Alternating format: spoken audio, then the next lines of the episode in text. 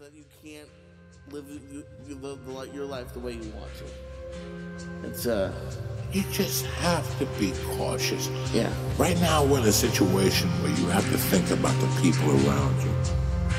I can honestly tell you, I can look you in the eye and tell you, I have not been around any groups bigger than three or four since the second.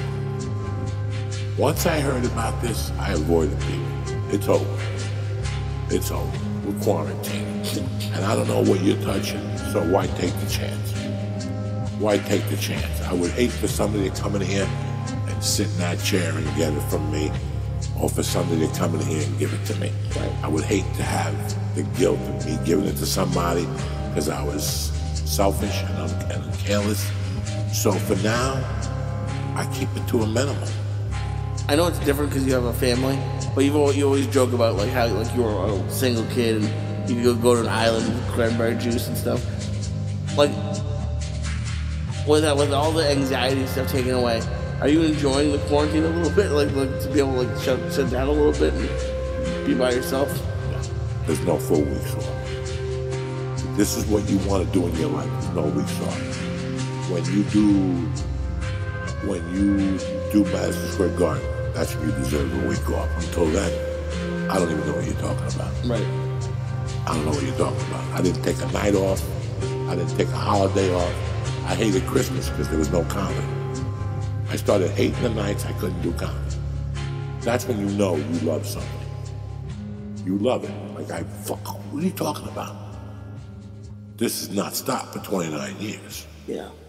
This train has not stopped. I don't want it to stop.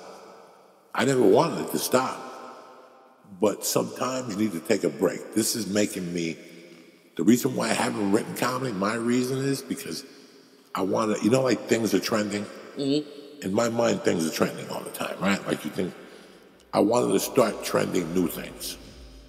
I wanted my mind to start coming up with new things. So whatever material I had before this, it's done. Yeah. It's over with. So when I hit the stage, June 1st, July 1st, August 1st, I'm starting from scratch. Yeah. There's no way to go back to it. Yeah, that's it. They did me a favor. Don't worry, I'm gonna put it back together and Yeah. try to put it on CD and put out a CD before it's three bucks or something. But for right now, there's nothing to think about. All we can do is take care of ourselves and get ready for the next chapter of our lives, whatever it's gonna be. We don't know. You, you know, right now you're gonna find out people's true colors. This is what's good about this. You're gonna find out about people's true colors. You're gonna see what banks are willing to work with you. You know, there's gonna be a by the way. People are gonna be hurt, and their belts are gonna tighten. People are gonna lose their homes. People are gonna lose their businesses. But on the bright side, it's a start for people. Like my uncle, he's 80 fucking two. He couldn't wait to get out of that bar. This just gave him the answer. Oh, really? This accelerated the deal. He's done. Good for him. It's up for sale. It's up for sale. It'll sell within a month.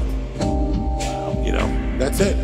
That's it. You know, today, uh, uh, yesterday, on Sunday, a famous Allen Evans closed in Be- Beverly Hills. Really?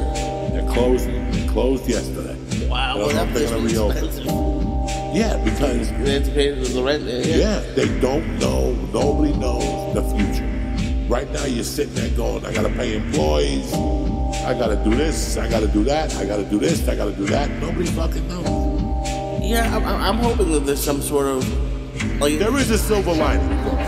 I give you my fucking word.